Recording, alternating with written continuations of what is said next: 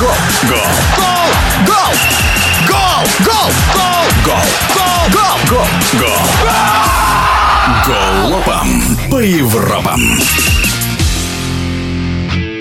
46-летний испанец, арбитр ФИФА Матео Лаос завершил свою карьеру. Последним матчем для одного из самых статусных и харизматичных судей десятилетия стала игра испанской Ла Лиги между Мальоркой и Райо Валикано. Чем феномен популярности этого судьи и можно ли его сравнить с легендарным итальянцем Пьер Луиджи Калиной, рассказал бывший арбитр российской премьер-лиги Алексей Николаев. Ему доверяли работу на двух чемпионатах мира в 2018 году в России и в 2022 году в Катаре, что говорит о многом.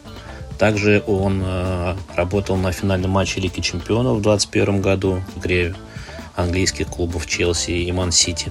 Поэтому у него отличная карьера. Также он входит и в тройку лучших испанских судей по количеству матчей в высшем дивизионе Испании. Здесь можно говорить о том, что его преподавательское прошлое пошло на пользу в плане общения и контакта с футболистами на футбольном поле.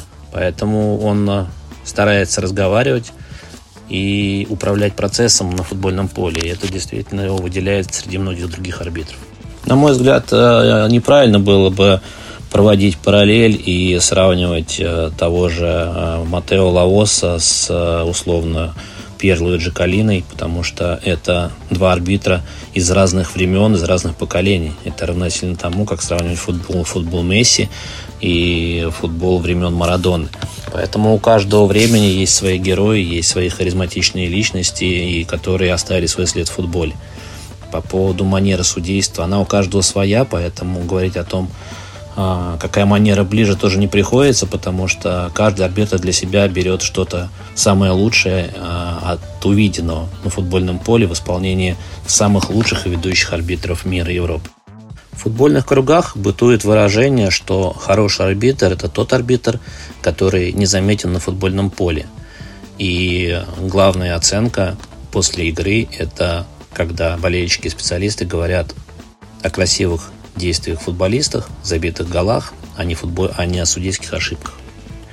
Но в любом матче, любому арбитру приходится принимать решения в ключевых и сложных эпизодах, сложных игровых моментах, связанных с решениями в штрафной площади или вынесением дисциплинарных санкций футболистам.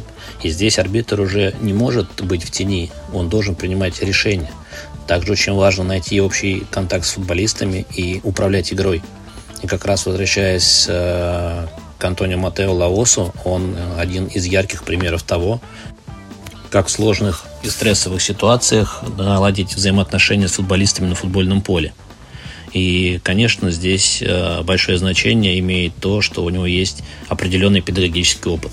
В эфире спортивного радиодвижения был бывший арбитр российской премьер-лиги Алексей Николаев. Голова по Европам.